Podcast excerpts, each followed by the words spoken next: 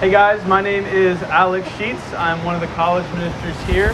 And uh, can you hear me? Can you hear me? Okay, good. Can you hear me in the back? Can you hear me in the back? We're going to be loud. We're going to be old church today. Um, guys, so grateful, so grateful to have you here. I just, I just think this is really cool um, that we got so many people here that come and, and we're willing to sit in the humidity and hear God's word together. So I'm grateful for you guys showing up, and I'm grateful for the chance of what I get to do. Um, today, we are in our Exodus series, and this is chapter one of Exodus. And the idea that we're going to be going for today is that God keeps his promises, that God is a promise maker, and that God is a promise keeper. So, my goal, we're going to start walking through the context of Exodus, and then we're going to take a small dip into Genesis. So, Exodus and Genesis get a little two parted today. And then finally, we'll take a break and we'll work on applying it in the next half. The idea is that God is a promise keeper, that God keeps his word. And our culture doesn't really value promises very much. Because the idea is that prom- promises can be cheap. Talk is cheap. We are a type of people that want to see follow through. We, we hear promises all the time. Um, there's, there's a famous example of uh, George H.W. Bush, so not George, what is it? George W., J, not J.W., um, but his dad. Um, he famously made a statement says, Read my lips, no more taxes. And then, like within the span of a year, like that's all he did. Like our culture, we know promises, and we know promises that have not been kept. Um, another example: uh, Hitler promised to not to stop with Czechoslovakia, and then, as you can see, the shenanigans that unfolded. People can say anything. People shenanigans. That's World War II. That's my PC of saying World War II. Um, we experience people that do not keep their word all the time. Um, maybe they, they say they're going to meet you at a coffee shop, they say they're going to come over, and then they flake out on you. Um, I'll be honest, I'm a little guilty of this, um, but my reason is because of my memory, because I have something that's called early onset dementia. I'm just kidding, I don't have that. But sometimes I feel like I have that. Because I'll get a text message at times and people will be like, hey, I got a seat at Aspen. And I'll be like, I'll be right there. I just forget. Keeping our word. We, there's a lot of people in our culture who struggle with keeping our word. So when you find someone that keeps their promises, it is very, very valuable to us. When I think of someone who keeps their promises, who is a man of his word, I think of my grandpa way back in the day my grandpa, he had a phrase. He said, A man is only as good as his word. A man is only as good as his word. And the cool thing is, he really, really followed through with that. If he said he was going, he'd be somewhere. If he said he'd, he'd be there at, at 3.30, he would show up two hours earlier. Like, I remember being in elementary school and looking outside at 1 o'clock. I'm supposed to get picked up at 3.30, and I see my grandpa just waiting just waiting outside. Keep his word. A man is only as good as his word. Does that thought apply to God? Does God keep his word? Is God good for his word for what he says to us?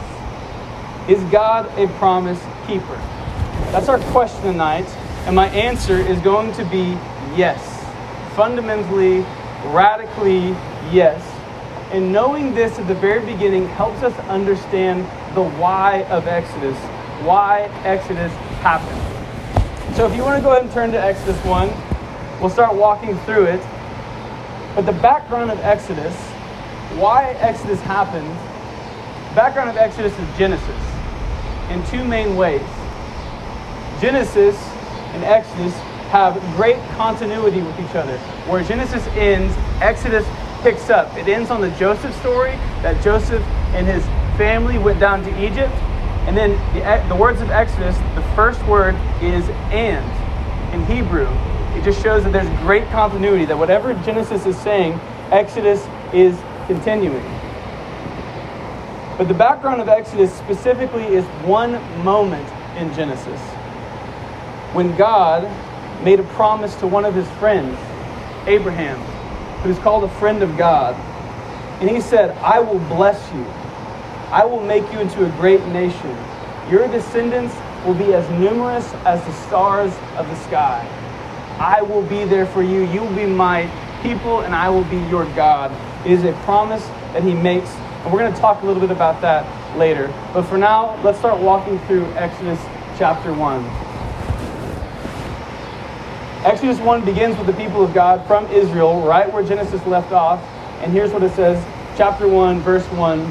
These are the names of the sons of Israel who came to Egypt with Jacob. Each came with his family Reuben, Simeon, Levi, and Judah, Issachar, Zebulun, and Benjamin, Dan and Naphtali, Gad and Asher.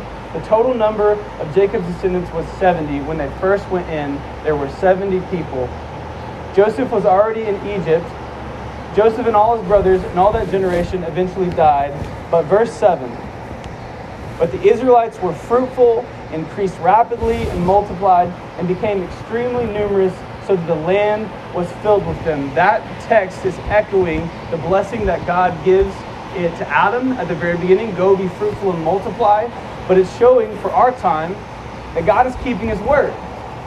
He told Abraham, I'm going to make you into a great nation. And you can see it right there, verse 7. They're increasing rapidly, they're multiplying, and they're experiencing the blessing of God. God is following through. But there's trouble that happens. Trouble is right around the corner for these people. Just as the blessing of God is coming, another person steps into the scene.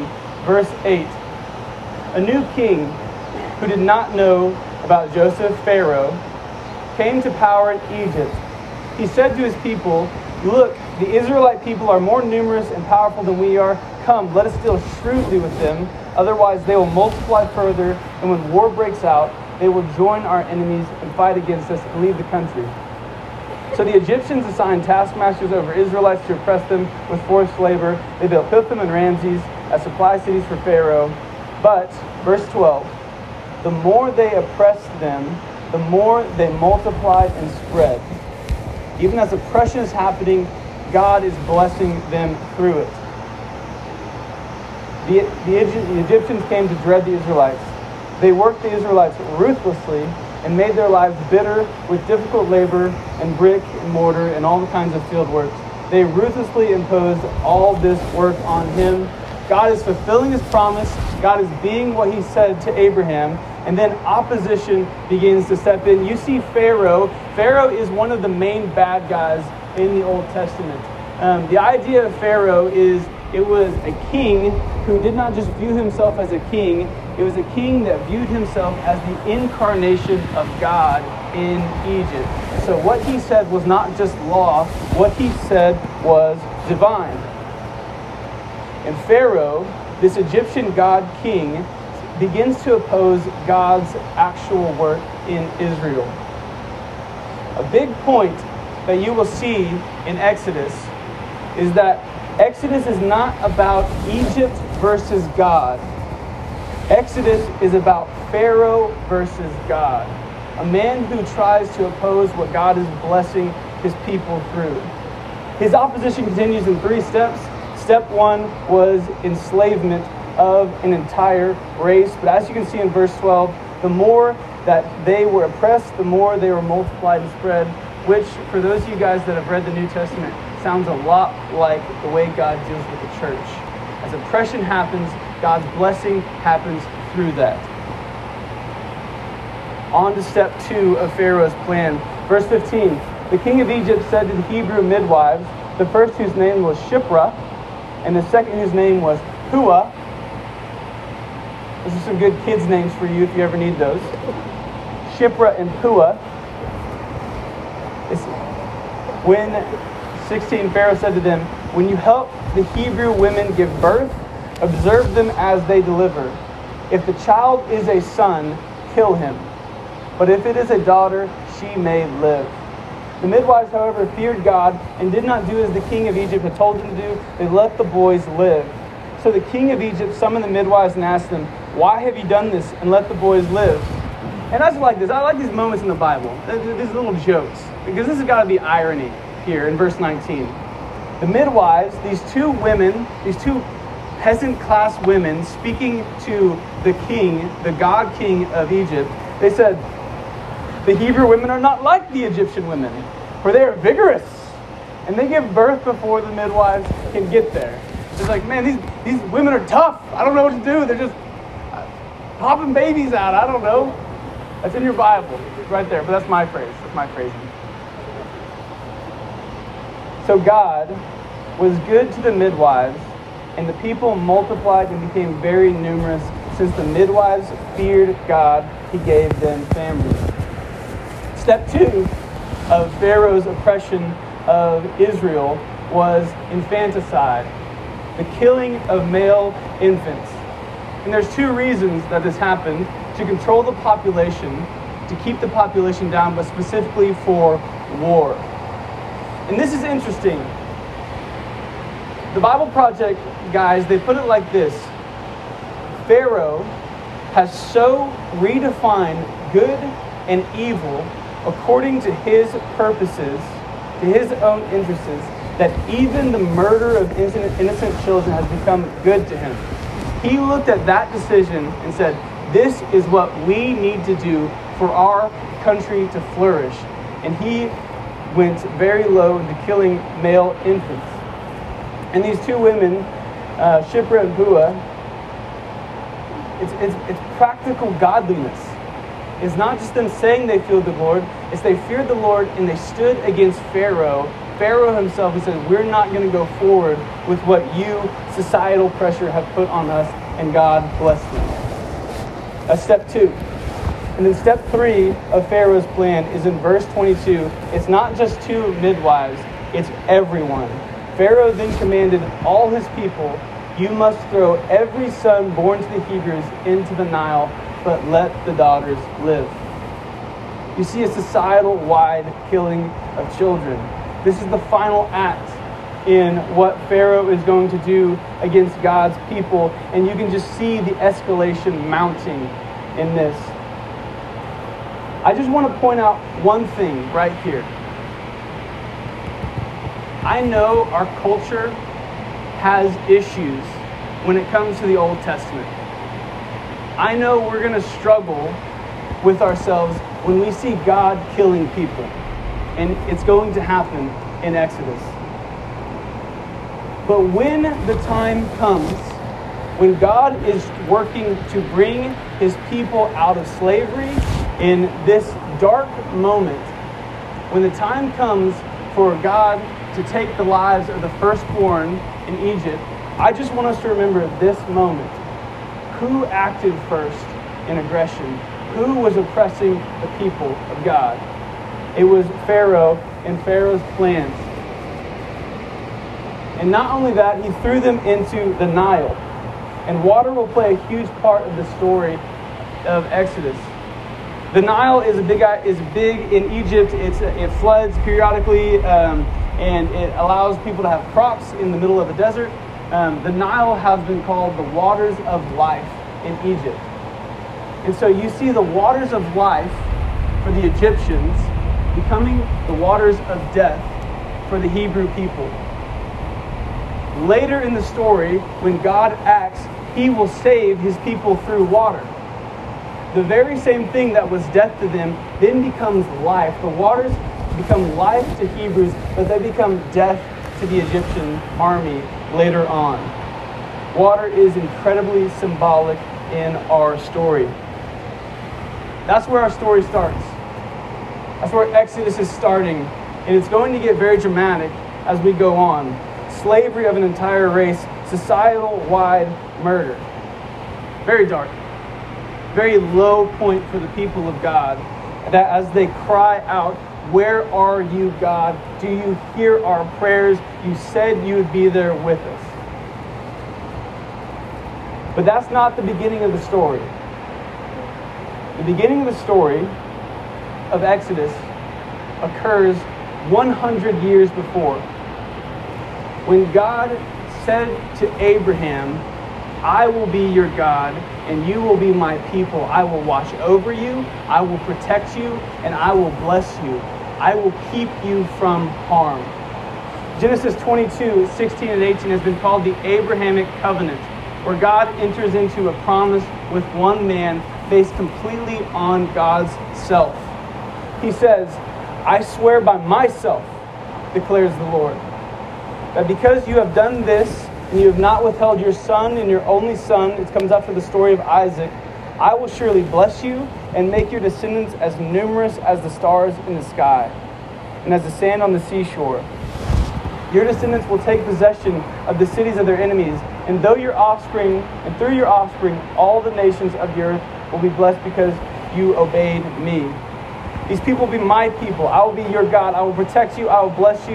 You will be a blessing to all the nations. But notice that God makes this promise with Abraham based completely on himself. He doesn't say, Abraham, it's because you're so good. He doesn't say, if you just if you just obey me and follow me, then I will keep my side of the bargain. God makes an unconditional promise and he says, I swear by myself, by my name, I will be your God and I will watch over you. Not based on what anything Abraham does. It's an unconditional promise to Abraham. And if you want to see how far God goes in giving these promises to Abraham, Genesis 15 he tells him exactly what's going to happen in the Exodus story. The Lord said to him, Genesis 15 13, Know for certain that for 400 years your descendants will be strangers in a country not their own, that they will be enslaved and mistreated there. For 400 years you will have descendants, they will be mistreated and enslaved. But verse 14, but I will punish the nation they serve, and afterwards they will come out with great possession. God knows what He is doing, and God is in control even in the dark moments of Exodus 1. He made promises to Abraham, He made a covenant with Abraham, and He will keep His promises to him. He promises to multiply, you saw that in verse 7, promises to protect and to bless. You see it in the beginning now, and we'll see it later, that God is a promise keeper, a promise maker, and a promise keeper. That is the why of Exodus. That is what we're going to be walking through as we go. But I have a question for us. We can say things like God is a promise keeper, that God makes promises and, and keeps promises here. You know, it's nice to hear that in the 1400s uh, BCE. But my question is what about me? Is God faithful to promises to me? Does he keep his promises that he makes to us? And that is going to be our question moving into the second half. Let's take a short break and then we'll come back together afterwards.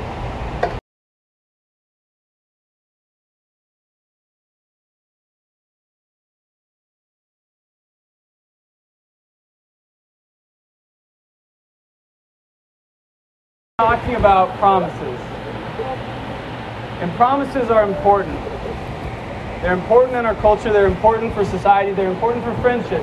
To know that we're dependable people, that we are men and women of our word, that we are there for each other, that we're going to be what we say. Promises are very important. One author, Jen Wilkin, writes Not many things are more comforting than a promises made and kept, and not many things are more hurtful than a promise broken. We've experienced that. But then she goes on to say, knowing we worship a God who keeps his promises are a source of great joy, deep joy. To know that God is a God of his word, that he is a promise keeper, can give us joy and peace in our relationship with him. You see that in Genesis. God promised Abraham I will make you a nation, I will bless you and I will protect you, and then you will see that walk out in Exodus. But this isn't just something that's for Bible times, that are good stories back then, that have no touch to history at all. These are stories that can keep over into us because we know who God is. That God is a promise maker. And so I wanted to spend this time walking through some of the promises that God has given us today. That you and I, as Christians who follow God, can know that God has said this to us and we can believe in Him. That's what I'm going to do for this section. But before I do that, I just want to spend some time walking through some common mistakes that people make when it comes to promises in the Bible. Because there's all kinds of different uh, spectrum when it comes to when it comes to the promises. Some people say they don't apply to us at all, and some people say every th- single thing that God says applies, and that gets into what's called health and wealth gospel. And so I just want to spend some time walking through as we are thinking on this, here is what our limits are. Number one, common mistakes when it comes to the promises of God. Using a promise manipulatively. Using a promise manipulatively. As if God were a genie. As if his words were meant for us, that he is made to serve me and not the other way around. God does not exist for us, we exist for him. We can't use God's promises as blank slates to do whatever we want. One example of this is Matthew 18, which has two issues, but you can't get into both of them. But uh, Matthew 18, where two or three are gathered, I am with you, both misapplies the text that it's not actually about prayer. Where two or three are gathered, I am with you, and, and prayer is the thinking. Um, but it also manipulates a promise that every time we're together, God will be with us no matter what. It's not what Matthew 18 is about. It manipulates the promise. Step two, or I guess principle two, confusing a promise with a principle. Confusing a promise with a principle. A promise is something that is always fulfilled in the Bible. If God says this, and I'm going to do it, it will happen. A principle is, is a general truth. Like it, it kind of goes this way. Like look before you leave, and it will go better for you in life. That's a principle. The book of Proverbs is often mistaken for a book of promises, when in fact it is a book of principles. So when we read in places of, of Scripture that, that those are promises for me, we're misapplying what God has said because He never meant them to be a promise in general. Number three, ignoring the context of the original promise. Sometimes the promises of God are only meant for a specific people group in a specific time. So when God promises to Abraham land and offspring, and then we come in and say, yeah, just like God promised Abraham, he's promising me too, so I can just go, I don't know, buy all the land if I don't know what you would do after that. That's, that's overextending our expectations because God promised that to Abraham. There's three principles to keep in mind as we go. But I do believe that God makes promises and He makes promises to you and to me so that we can know Him deeper and we can fellowship with Him greater. So I have seven promises that God has given you as Christians that you can know that God will keep His word. And I'm going to walk through these. There's seven. I got the text on the screen. And I just want to go slow and let us reflect on some of them the promises of God that can be applied to your life. Number one, God promises to forgive you your sins. 1 John 1 9, if we confess our sins, he is faithful to forgive us our sins and to cleanse us from all unrighteousness. He promises that if you come to him, he will forgive you because he is merciful. Number two, God promises to never forsake you, to never forsake you or leave you. Hebrews 13, 5 and 6. Keep your life free from money and be content with all you have, for he has said, I will never leave you nor forsake you. So we can confidently say, The Lord is my helper. I will not fear. What can man do for me? Because God will not forsake us. Number three, God promises to provide a way out of temptation. That when we are struggling, when we are walking, we're trying to walk the walk with Jesus, and we're having these temptations to, lead us aside. God says that every time you experience that, I will be with you and give you a way out. That you are not too weak to be overcome. 1 Corinthians 10 13. No temptation has overtaken you except what is common to mankind, and God is faithful. He will not let you be tempted beyond what you can bear, but when you are tempted, He will also provide a way out so that you can endure it. He will strengthen you. You will not fall if you walk in Him. Number four, God promises to hear your prayers. God promises that when you come to Him, He will listen to you, which is just a, just a, this is a cool thought. Like I don't know when the last time that you've reflected on, on prayer and what it means to be a praying person, but when when God Almighty, who created the heavens and the earth, says, "If you speak to me, I will listen to you." If you are in Jesus, you have a direct line to the Father, and I will listen to you every time. 1 John 5:14. And this is the confidence that we have toward him, that we can ask him anything according to his will, according to his will. There's our context, there's our no manipulation. And he hears us. God promises to hear our prayers. Number, I think I'm at six. I actually I got lost. Five.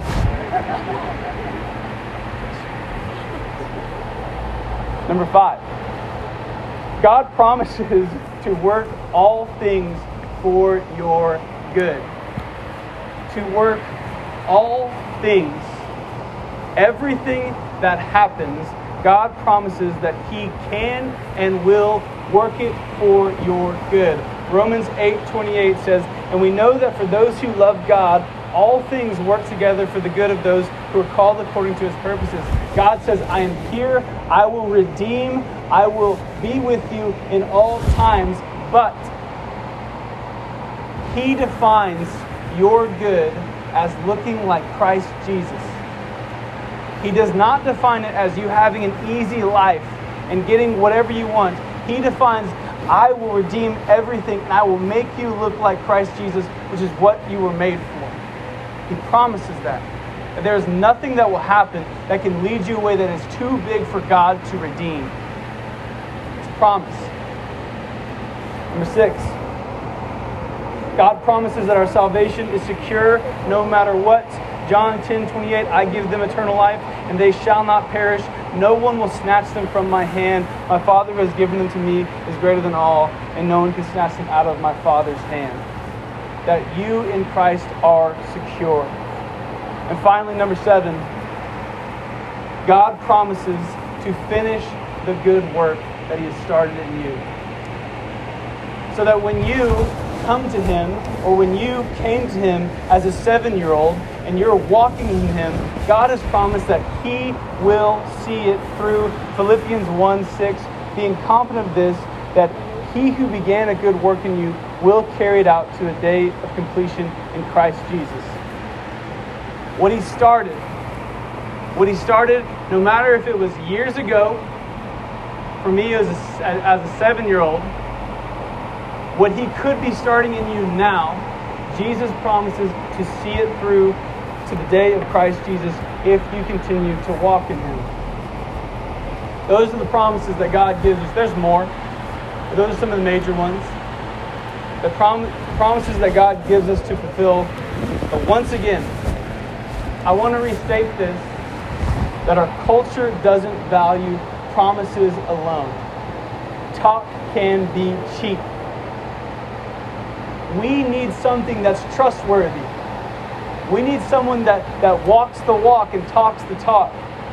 And so, how trustworthy, how trustworthy is that list of seven that I gave you of the promises of God? How reliable is God on His Word? In each of your car, there is a mileage meter. And the idea of that is it just keeps track as you go on, as you drive, all over the place in college, you're going all over the place, you're just racking up the mileage. Um, it keeps track and it shows you over time how much miles that's been on it. Bad cars, they break pretty early. Good cars, really dependable cars, they go for a long time, but the idea is that eventually they wear down. That's the nature of things. Everything will wear down. The more reliable something is, the more it can stand the test of time. So, how reliable are God's promises? He made these 2,000 years ago. Do they stand the test of time? Do they, do they keep on now? Will they keep on when I'm 70? Listen to Jesus' words. And he talks about the Word of God and how reliable and how dependable it is. He says, Heaven and earth will pass away. All that you see will pass away. But my words to you will never pass away.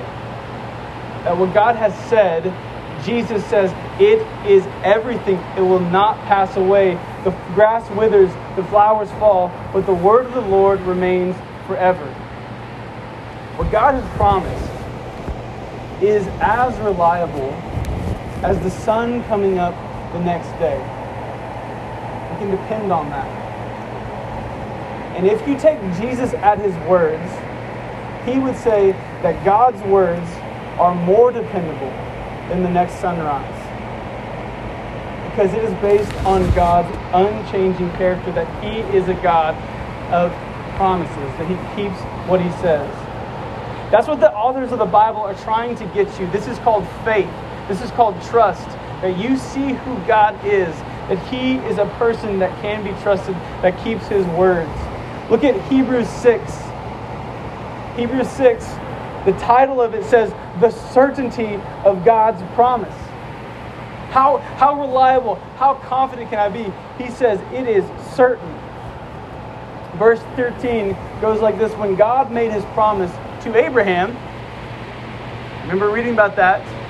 Genesis 22, Genesis 15. When God made his promise all the way back then, 6,000 plus years ago, since there was none greater for him to swear by, he swore by himself he swore by his own name.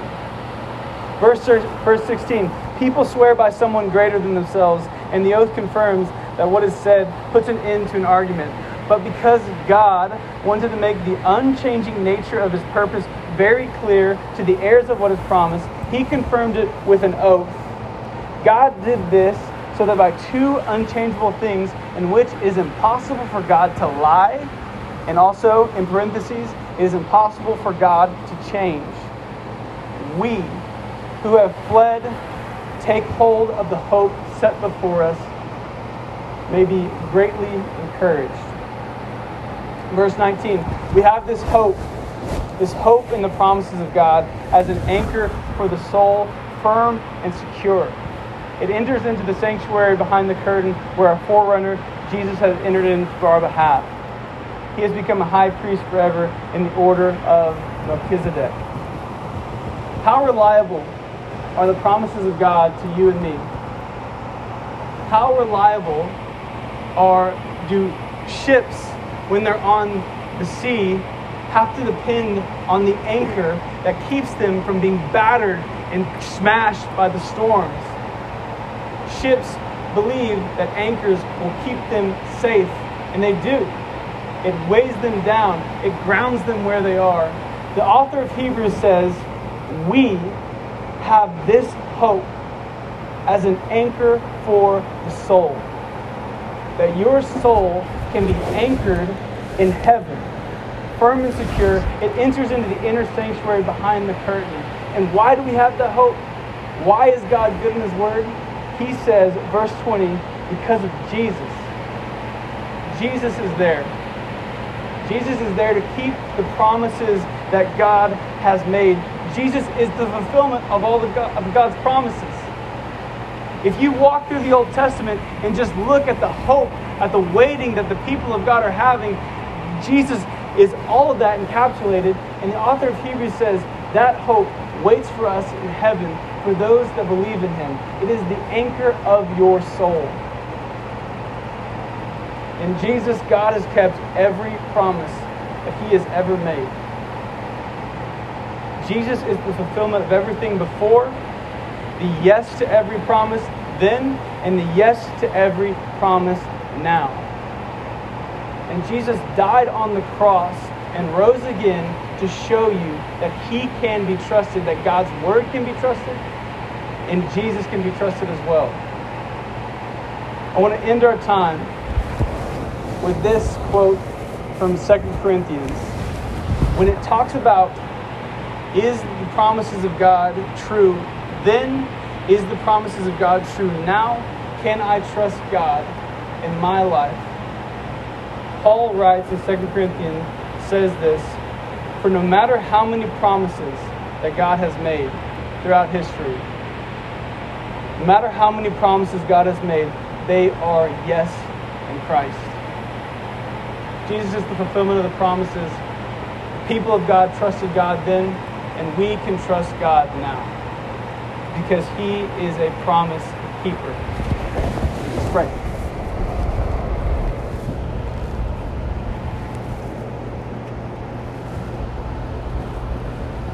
Father God, thank you for this time. Thank you for the students that come out here and we sit, I don't even know, 300 deep right now. Um, Lord, I just am grateful for the chance to open your word in Exodus a dark time, but that you are faithful through the midst of our darkness. God, I, I pray for us that as we walk away from this, that we can know that you are a God who keeps his word. You kept his word to the Israelites. You kept your word in Jesus, and you will keep your word now. God, I pray for faith and I pray for trust. Thank you for this night. For all this in Jesus' name. Amen.